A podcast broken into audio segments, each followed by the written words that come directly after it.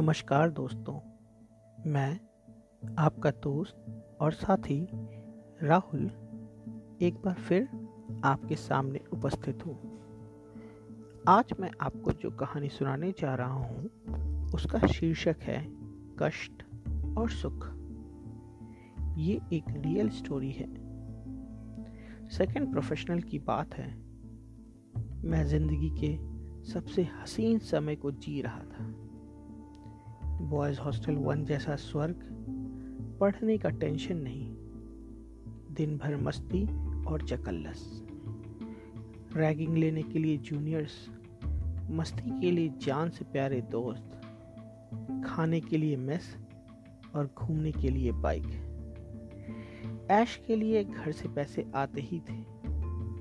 शायद कम आते थे, पर हम उसमें भी ऐश कर लेते थे।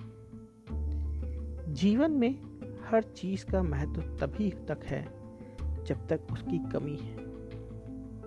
जब भी कोई चीज़ सरप्लस हो जाती है, उसका महत्व घट जाता है। इसलिए उस समय रेव में सबसे आगे बैठ के मूवी देखने में जो आनंद था, वो अब सोफा सीट पे भी नहीं मिलता। खैर, एक बार की बात है। मन काफ़ी उदास था। कोई छोटा सा रीजन होगा। शायद घर से पैसे मिलने में देर हो रही थी, और मुझे उनकी सख्त ज़रूरत थी। मेस का बिल भरना था। उदास मन से मैं मेस पहुँचा। खाना खाने वाला लास्ट पर्सन था उस दिन।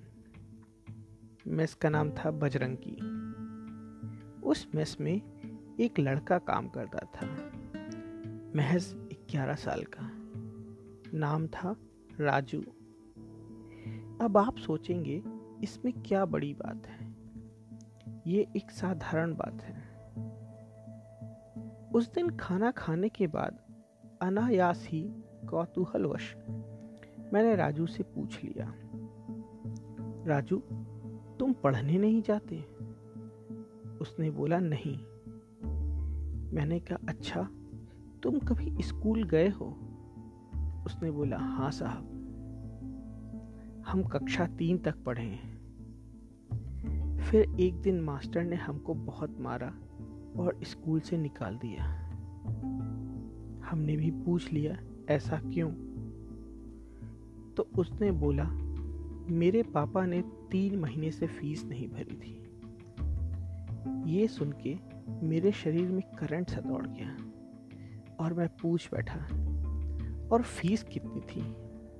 तो वो हंस के बोला, साहब, तीस रुपए. अब ये बात तो दिल को चीर गई। क्या तीस रुपए फ़ीस ना भर पाने के कारण स्कूल छोड़ दिया?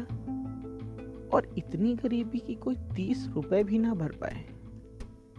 रेव के आगे की सीट की टिकट भी इससे महँगी थी। अपने आप को संभाल के मैंने राजू से कहा कि हम दे देते हैं पैसे, अगर तुम जाना चाहो तो। तो उसने हंस के मना कर दिया। राजू छह सौ रुपये महीने पे काम करता था।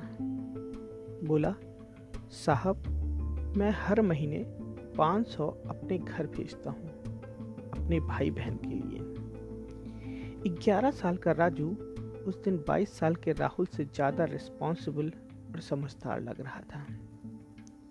राजू इतना काम करता, कष्ट करता, पर कभी दुखी ना रहता। और यहाँ मैं छोटी छोटी बात पे उदास हो रहा था। राजू के कष्ट में कहीं संतुष्टि की भावना थी कि वो अपने घर के लिए कुछ कर रहा है। और यही उस, उसे सुख का कारण था। सुख की अनुभूति का जन्म भी कष्ट की वेदी पे होता है। ये बात मुझे समझ आ चुकी थी। राजू गाना गाते हुए मेज साफ़ कर रहा था और मैं मन ही मन मुस्कुराता बी एच टू से बी एच वन आ गया। धन्यवाद।